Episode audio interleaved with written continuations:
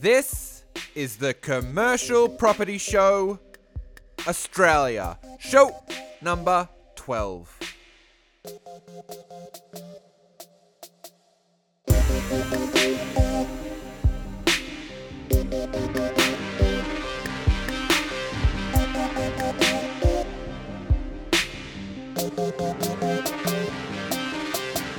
When I first started buying property, I was paying, you know, 17.5% interest. And it used to be said amongst my friends and myself that if James locked in, the interest rate was bound to go down.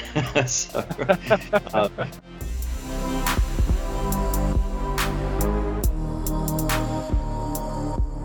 Hey, how you doing?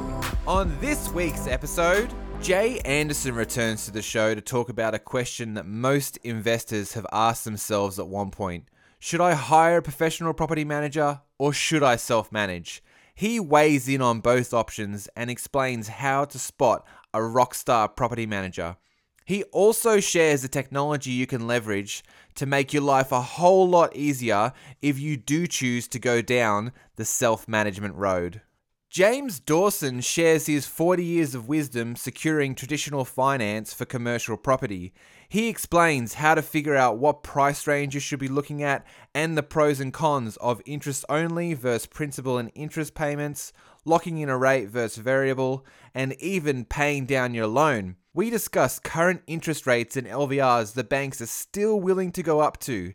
If you are trying to secure finance for your next investment right now, this is going to be really helpful for you. Now, a message from my company, Develop a Life. At Develop a Life, we want to help you unlock your financial freedom. If you have a big backyard that's getting too hard to maintain and you want to downsize without the trouble of moving, we offer a subdivision service to New South Wales residents. We manage the entire subdivision and sale of the land for you. There could literally be hundreds of thousands of dollars waiting to be unlocked right in your own backyard. Head over to our website to request a free subdivision assessment today. That's www.developalife.com.au. Returning to the show today is Jay Anderson from Jay Anderson Property. How are you, mate? Yeah, good, thanks, and uh, good to be back on your podcast. Fantastic, mate. Today, I wanted to discuss a piece of the investment puzzle that is sometimes overlooked and underappreciated, and that's property management. Why is it important to have a good quality property manager? Yeah, well, I guess I'll answer it two ways because in the commercial space, self management in commercial properties probably larger than it is in the resi side. But whether you're self managing your own property or using a professional property manager, I think it's crucial to you as an investor successful property manager, whoever's doing it, gives you full insight and control over the health of the property and the portfolio. Because sometimes there is this perception that commercial property can be a bit of a bit more of a set and forget because the tenant's responsible for a lot more things. It is easy to become complacent, but, it, but it's very important to treat it, whether you're self-managing, if treating it self-managing, treat it like you are the property manager or engaging a successful property manager. I think it's crucial to the um, longevity and overall success of your portfolio. Okay, so what do you look for when you're choosing a property manager? Experience, and when I say that, I mean experience in the commercial sector is an absolute must. So not getting a resi property manager who they also do a little bit of commercial, but really seeking out a specific commercial focused property manager. And furthermore, if they've got specific industry experience. So if you're buying a industrial property or a medical asset or accommodation or office space, whatever it may look like, getting a property manager that's got experience in commercial sector and then in that specific industry. And that same thought process should be applied when selecting a mortgage broker, property lawyer, property manager, any of those professionals when you build yourself around building a commercial portfolio need to have commercial property experience. Yeah, very good advice there. So, what are the things that a rockstar property manager will do to set themselves apart from the rest? I think this crosses over into both resi and commercial. I think the biggest thing with successful and top notch property managers is they have a proactive management approach. So they're not waiting for requests to come in. They're on they're on the front foot. They're updating you on what's happening, what's coming up, whether it's lease renewal, rent increases, whatever it may be. They're onto it before you've even got a chance to think about it that it's coming up. And then being excellent communicators. So whether they're leveraging technology or, or, different communication platforms, whatever it may be. But I think communication is a must for a, a good property manager. Yeah, it's always nice when the property manager treats the asset like it's his own um, and then, you know, tries to figure out value add strategies for you as well. Yeah, spot on. Yeah. And and that comes back to having that commercial and industry specific experience, you know, where they can really add more value on top of just, you know, the day-to-day management yeah, that's right. So, mate, where in the acquisition stage would you start looking for a property manager, eh, like in the location, if you haven't already got one there? Yeah, typically we do it in the due diligence period. So, depending on the the property or the deal itself, we normally negotiate a 30, 60, even sometimes 90 day due diligence period. And during that due diligence period is where we would go out, see who's experienced and got a footprint in that local that local area and in that market, interview them, set our expectations on what we expect from them as property managers, and get them to put a property management or asset management proposal forward. And how many managers would you look at there, Jay? Would you have a couple? If it's in an area that we don't have any relationship with or experience with any of the property managers, we're probably two or three. Just gives you a good baseline and a comparison. And would you request like documents or anything they give to their actual client to show them how the property is actually doing? Will you request material? Yeah, yeah. So typically, you know, ask them what platform they use, ask for sample reports, talk about frequency of inspections, frequency of communication. And a lot of it depends on how, I guess, active or hands-on the investor wants to be as well. Like I know for, for myself, I want to have be in regular contact with my property manager regardless if anything's happening or not. I think it's important to build that relationship and really treat it like a business relationship. And is it important to find out how many other properties they're managing as well? Yeah, not so much on the, the agency level, but I think on the individual property manager level, it, it's certainly important.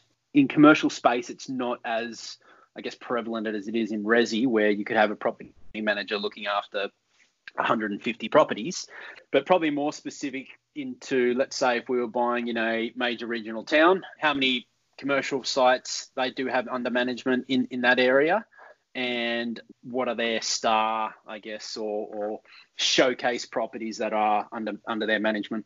Okay, and so what would the average management cost be for a commercial property?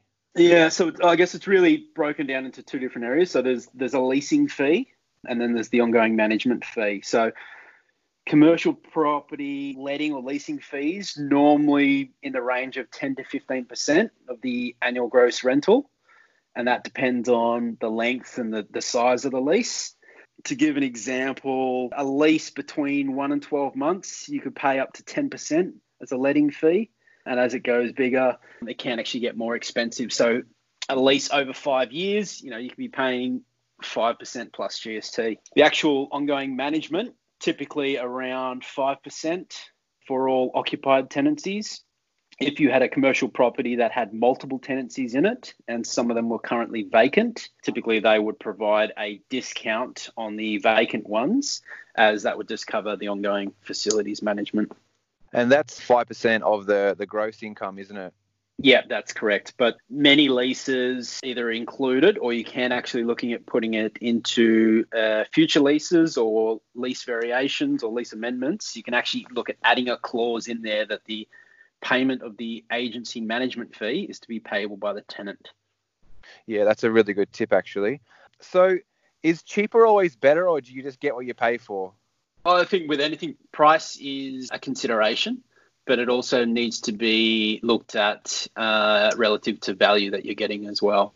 So certainly not just about price, and it doesn't mean that the most expensive one you pay is going to give you the best service either. So it's more about looking at what they're going to offer you and then maybe comparing that to where their pricing sits relatively relative to other competitors in the space. And I guess it's a relationship thing as well, isn't it? So if you have a good relationship with your manager and you can kind of bounce off each other, um, it's going to be a lot better than if you're bringing in another guy just because he's cheaper. Yeah, spot on. Is it ever worth managing a property yourself? Yes. However, look, I manage the commercial properties in our own portfolio. But having said that, our properties are in the accommodation sector. So we have a lot of industry knowledge um, in that sector.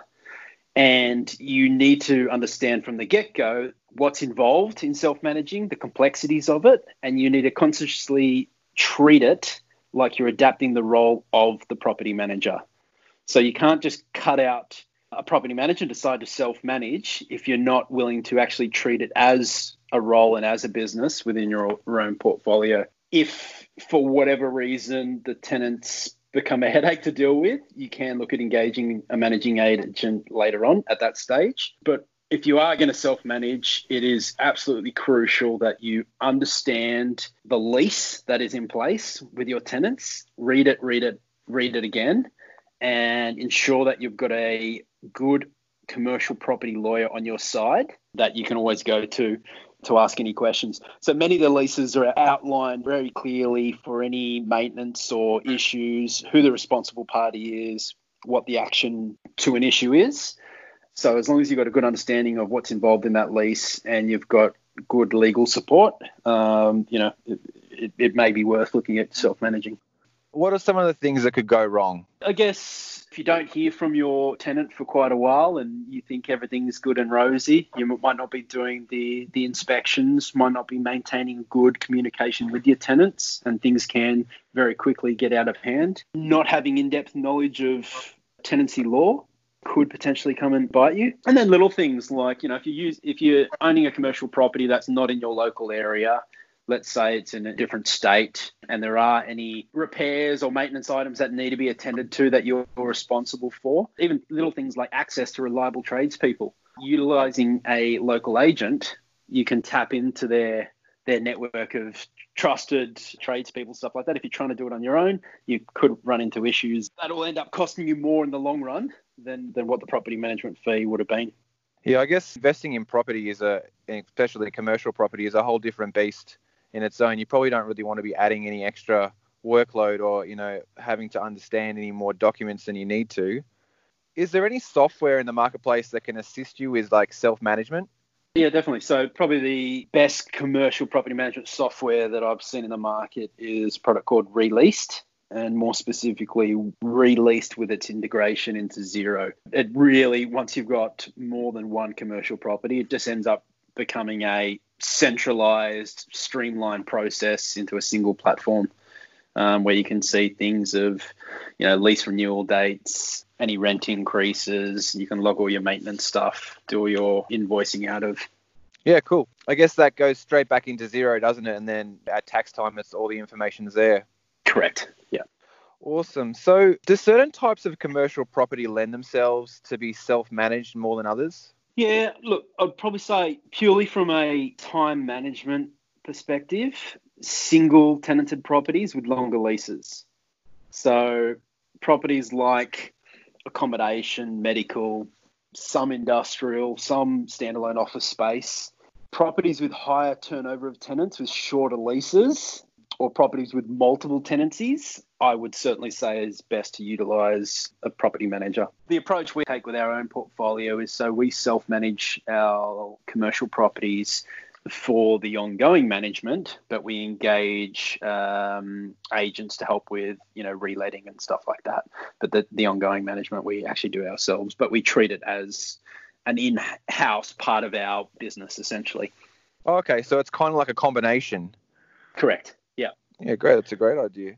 So, mate, in closing, should you self manage or should you hire out to a professional? I think it's really going to depend on the individual. If you've got the time to actually dedicate and focus on the ongoing management part of doing it yourself, then I think it's sometimes worth exploring. If you're new into commercial property, I think it's probably diligent to use a professional property manager. Great advice there, mate. And where can the listeners go to find out more about your services? Just type in Jay Anderson Property into Google and we'll be up there or across any of the social media platforms. Fantastic. My guest today has been Jay Anderson. Cheers, buddy. Thanks, mate. Bye. Are you sick of being tied down to a job you hate? Wouldn't you like to choose if and when you want to work? Cash flow from commercial property is one of the best ways to replace your income and wave bye bye to that day job. It's not unusual to receive 50 to 100 to even $200,000 of net income from one commercial property. Imagine not having to work, but you still get that paycheck each month. I'm taking steps to make this a reality for me and my family. Like me, the first step you need to take is investing in knowledge. James Dawson's commercial property cash flow blueprint is the number one online course on the subject in Australia. If you want to take your commercial investing to the next level, do what I did and invest in yourself first. Go to www.jamesdawsoncommercial.com.au forward slash CPS to check out his free webinar, and you can find the affiliate link in the show notes. Returning once again is the creator of the number one online commercial investing course, Mr. James Dawson. How are you, James? Great. Thanks, Andrew. Thanks for having me on again today. It's fantastic. You are very welcome, my friend. The last time you were here, we spoke about due diligence 101. Now it's time to start talking about financing a deal. So, Yes. at what stage should you start thinking about finance?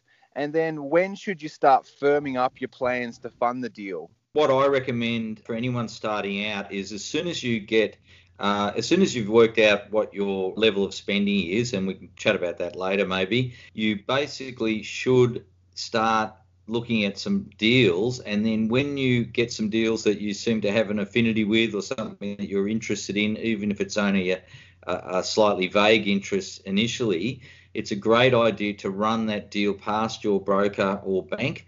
Uh, I mean, most people seem to use brokers these days, as I do, and get your broker's opinion. I mean, it might be something, let's say, like a, a mate of mine was buying a property a few weeks ago, $525,000. He sent it straight off to the broker, and she said, Yes, we will lend 80%. You know, I can get an 80% loan on that. You will need X amount to put in. So, boom, straight away he knew that he could move forward with that particular level of deal if he wanted to. So, I think that's got to be done fairly quickly because you know you don't want to lose momentum and then get too far into the deal and find oh you know hell I'm 50 grand short of deposit for example and that can be demoralizing plus you're losing momentum and not moving forward quickly. What's the calculation you do when you're trying to figure out how much you can afford? Well, look, essentially, in basic terms, I would say that you would generally need work on, say, 30% deposit. Um, now, also on top of that, you need about 5% for cost to buy a property. So let's say you had $150,000. An easy way to work out a rough price range that you might start searching is to simply divide that 150,000 by 30. That gives you $5,000. Times that by 100, that would mean that you could probably start to look in the range of $500,000, something like that. So obviously, when you're starting, if that's your budget, you might decide, well, look, I'm going to look to 600,000 because I might be able to negotiate uh, really well and get the price down, uh, or I might be able to perhaps get an 80% loan. And there are a lot of 80% loans available for properties under a million dollars. So that's just a rough way of doing it. But you basically work on roughly 30%, and then you do need to add about another 5% for costs, you know, stamp duty, legal fees, uh, pest and building reports, etc., to get into a deal. Yeah, it's good to know exactly what you can afford, isn't it? Because you can kind of get sucked into just looking at anything and then kind of get in that dream mentality where, oh, that'd be good, oh, that'd be good, you know. So uh, it's very, very, very good to know exactly what you can afford. Yeah, you really need to focus down. Otherwise, you know, you're going to get sort of bogged down in dreamland, as you say. That's a good Yeah. point. So, mate, you found a deal. You figured out you can actually afford it. Now you're choosing whether to go principal or interest. Is it ever a good idea to pay principal and interest on a loan? Uh, look, I think this is it's a very very common question and a good question, and I think that from my own point of view, I like to pay interest only on my loans, at least for the first you know three to five years. And the simple reason is that the, the repayments are lower because if you're paying, I mean, current um, low interest rates um, are around, say, 2.5, 2.6% on commercial loans. With some banks, that, that one's ANZ, I was just quoting. Um, you know, if you're if you're borrowing hundred thousand dollars, your repayments are two thousand five hundred and ninety dollars a year. You know, so it's very easy to figure out. If it was principal and interest, it might be you know 3,500 a year, a little bit more. Now, one of the big points here is when choosing is that if you do have an interest only loan and you're obviously buying a cash flow positive property, which I would only recommend that you do that, as I always say, you know, you can be putting that, that surplus cash flow to one side and you can choose at any time to pay down part of the principal of that loan. Whereas if you get a principal and interest loan from the get go, you've actually got no choice. You just you're just locked into paying part of the principal down, and there's nothing wrong with that. And absolutely, at the moment, given the current low interest rates, quite often deals will stack up really quite well with principal and interest loans. So if you're buying a property, for example, showing seven and a half or eight percent net return, and you've got a principal and interest loan at say 2.6 percent, you know that's still going to be cash flow positive, and you're nibbling down the loan as well. Yeah, it gives you more flexibility, doesn't it, James, just to go interest only, and then you could potentially pay down from cash flow anyway. And then if you had some kind of major event where you needed to that money, you could use other funds for something else rather than being committed that's right. I think, look, it, to me, it's always been about building a cash buffer, and, and nothing more has brought it out. You know, with an example of this, you know, this black swan event with the COVID event, and you know, I've been banging on for years about keeping a buffer and buying cash flow positive properties, and potentially, if you had a buffer of say fifty or sixty thousand dollars for you know a smaller property of say four hundred grand, and due to the COVID, the tenant uh, has gone for a few months, well, you could absolutely support that property probably for almost two years if you wanted to. So it's just very important. Plus, if you want to invest in other cash flow positive properties, cash is king. So when you're going off to the uh, bank or lenders to buy another property, it's okay saying, oh, look, I've got millions of dollars in equity, but they still like to see that you've got cash. And at some stage, you're going to need to write checks. You need to write checks for deposits. You need to write checks for stamp duty and all that. It all can come from equity, of course, but it's just nice to have that balance of perhaps equity in the property and then cash in your bank that you have total control of. And and I even know some people that would have a loan with one bank you know, let's say it's the NAB or someone like that, and then they will actually keep their cash buffer in another bank. Perhaps that's a bit paranoid, but just just by way of having, you know, total control over that cash buffer that they've built up. Yeah, it's a good idea. With the interest rate, would you ever recommend locking in a higher rate for a period of time?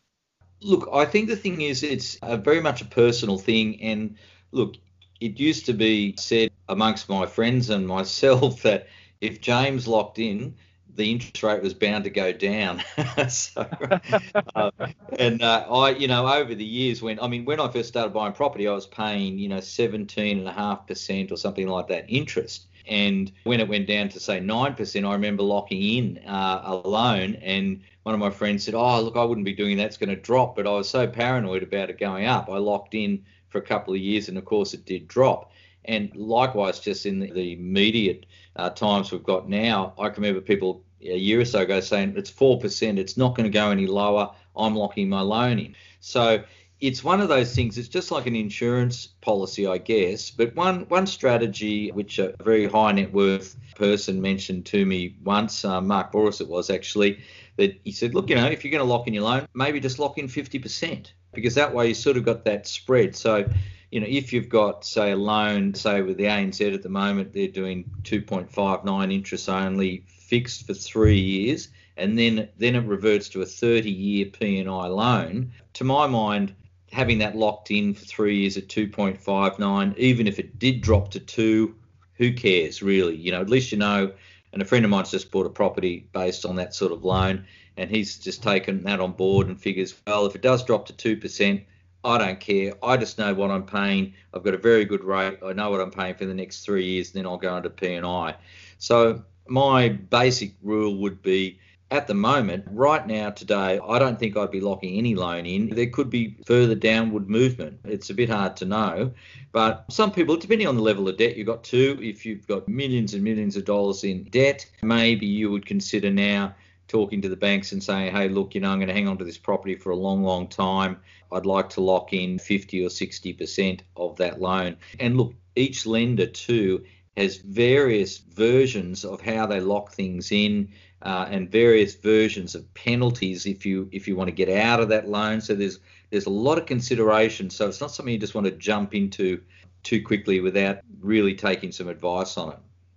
Yeah, I know how you feel, mate. I locked in my home loan at 3.99 a couple of years ago, and yes, it's looking a bit uh, not good for me right now. But that actual loan that's locked in finishes at the end of this year. So, and that's actually the same as what Mark Bouris suggested is it's only like partial of the loan right. locked in. So yeah. Uh, and then I've got a, a, portion that's variable as well. So it's, it's a bit of security, but obviously I'm paying way overs right now.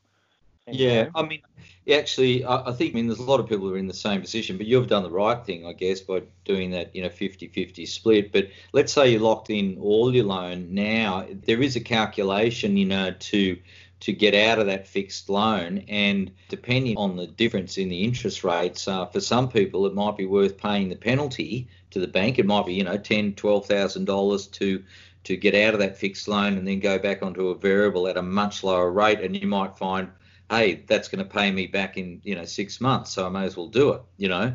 But yeah, but it's a bit of a lesson, and you've just learnt your lesson, and I certainly learnt mine. so. yeah, that's it. I'll have to talk to my mortgage broker about that, actually. Yeah, so, those things, you know, should be reviewed constantly. Actually, I think in this this market, every six months at least. Yeah, wow.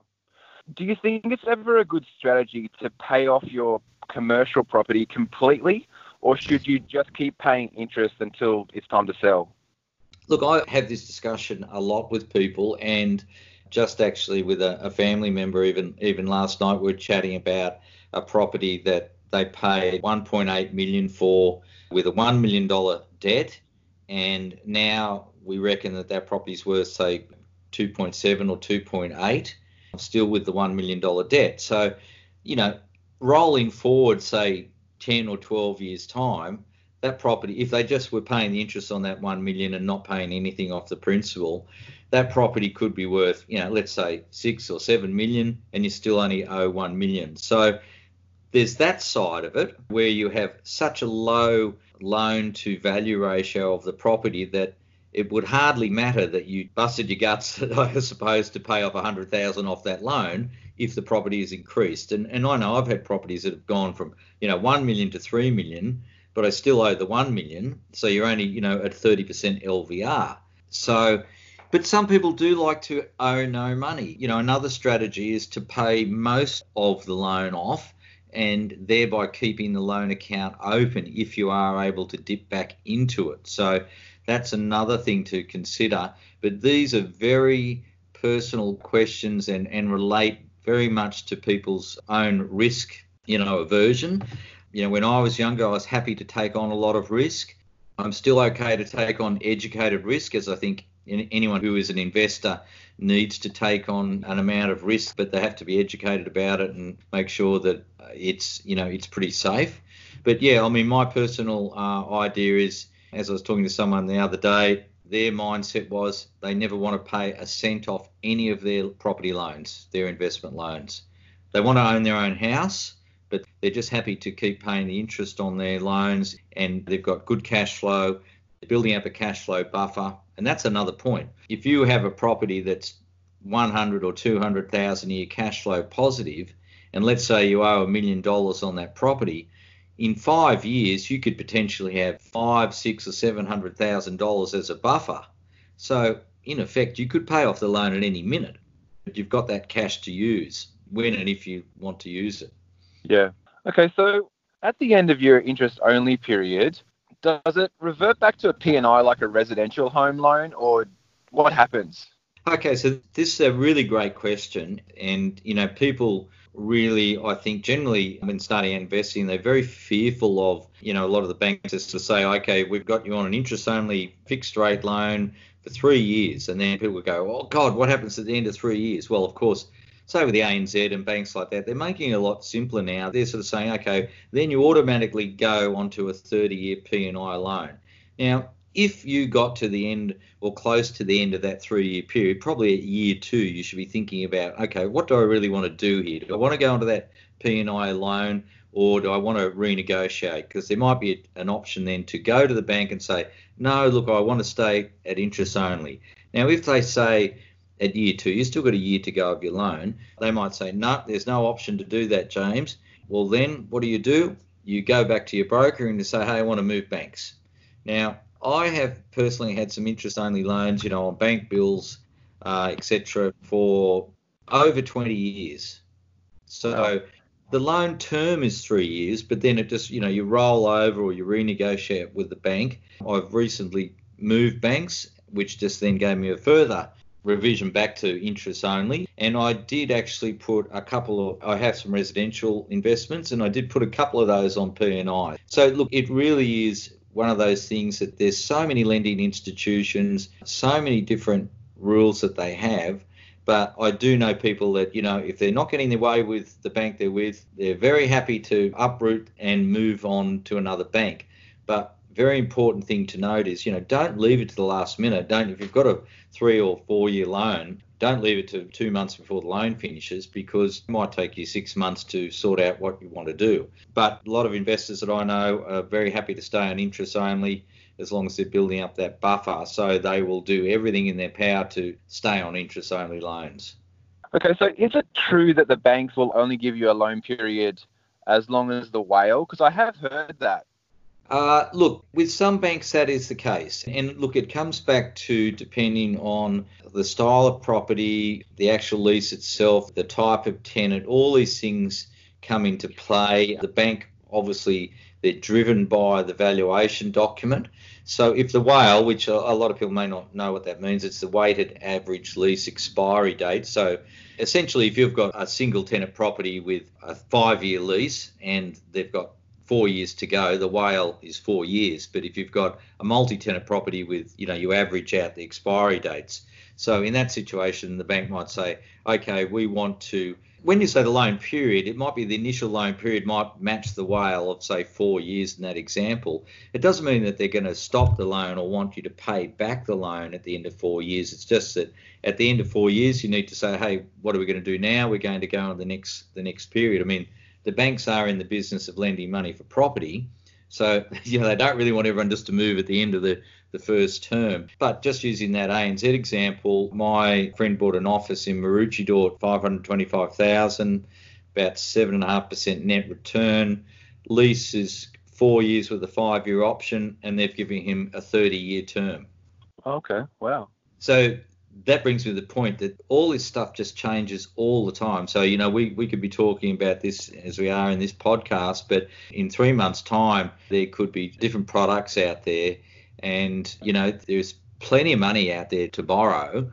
And it's just a minefield. And actually, more than ever, I think, Andrew, is, you know, you have to use a broker because the time it would take for you or I to get our heads around what's on offer you'd never be able to buy any property because you'd never have time to look at them, you know.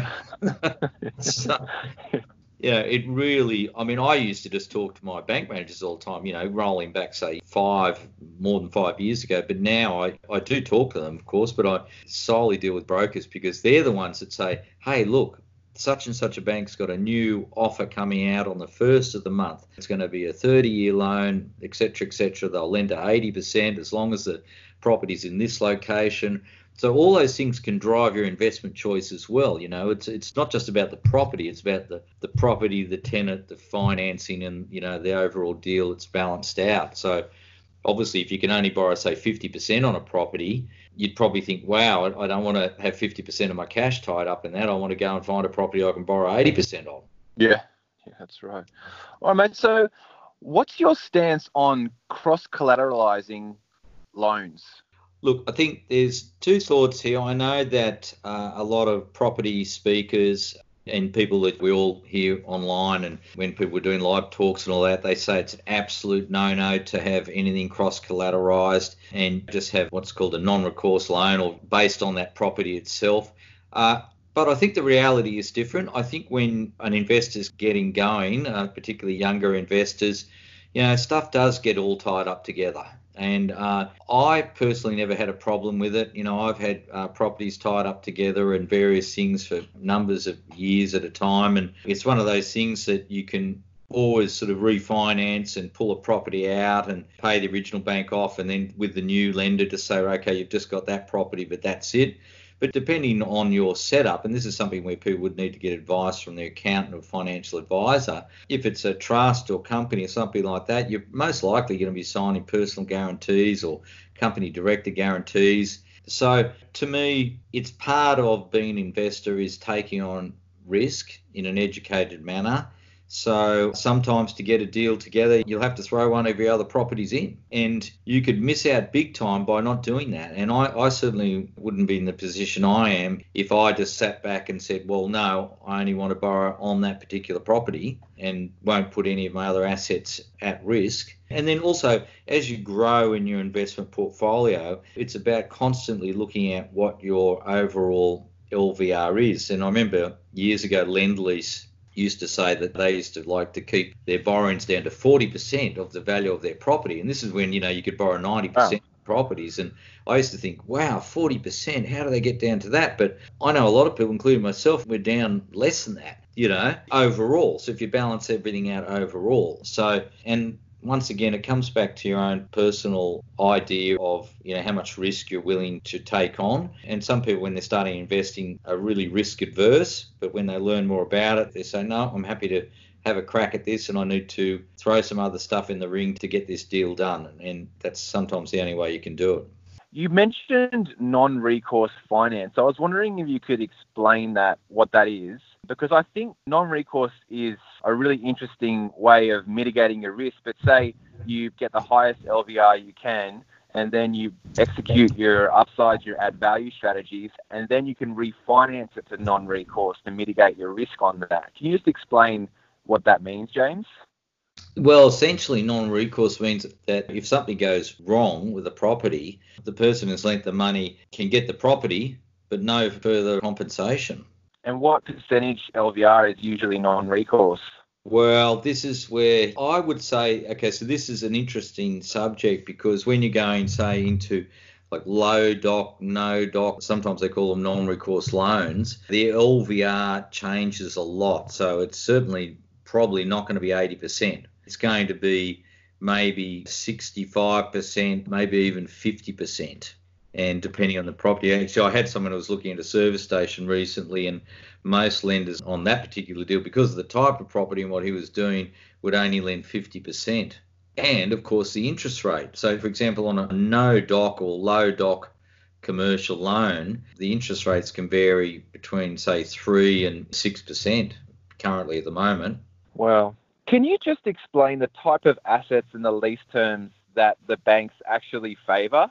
I think the biggest thing is at the moment, uh, any bank and any lender will look at all types of deals. Right now, it's interesting, I guess, with the COVID situation. I mean, would you be able to borrow money for a pub or a restaurant style, uh, sorry, an asset with a restaurant as a tenant, for example. Maybe they would look at that a lot harder than they did 12 months ago. But essentially, industrial, retail, office, I think, are usually the most popular asset types that people buy when they're buying commercial property. And then you've sort of got things like caravan parks, hotels, maybe car washes, and sort of other properties that you know aren't so common.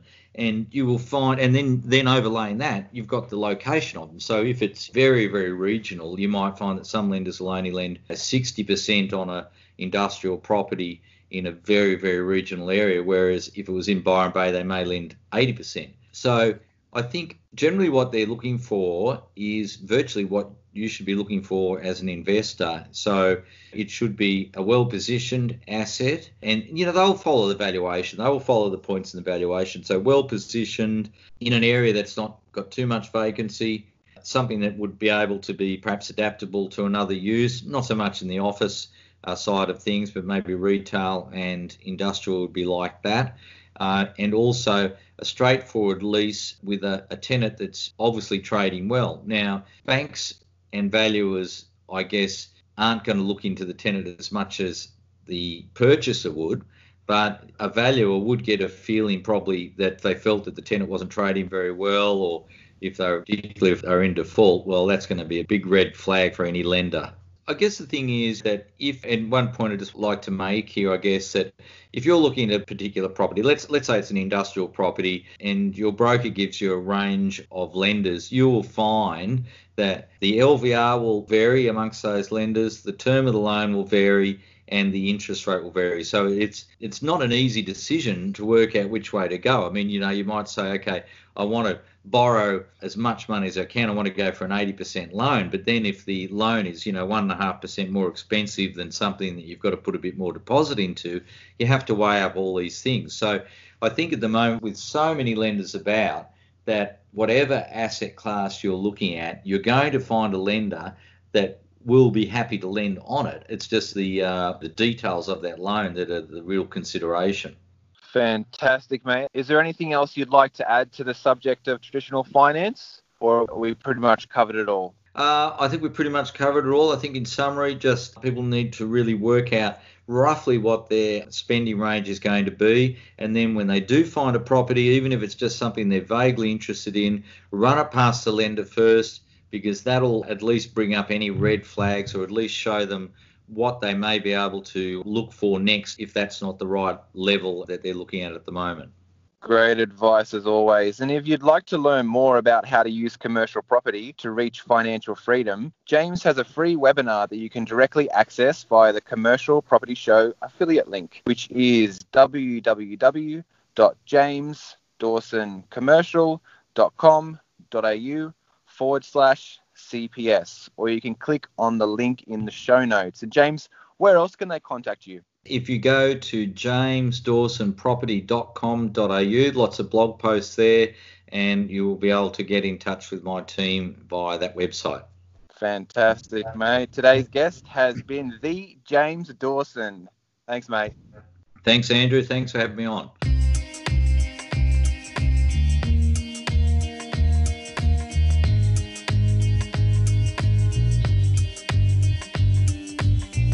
Right, all right. That brings us to our newest segment to the show, and that segment is called Ripper, Ripper Resource. Resource.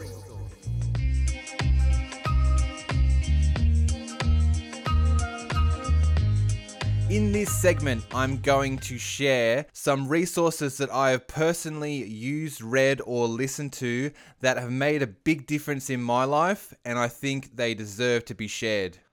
So, this week's Ripper resource is none other than The 10X Rule by Grant Cardone.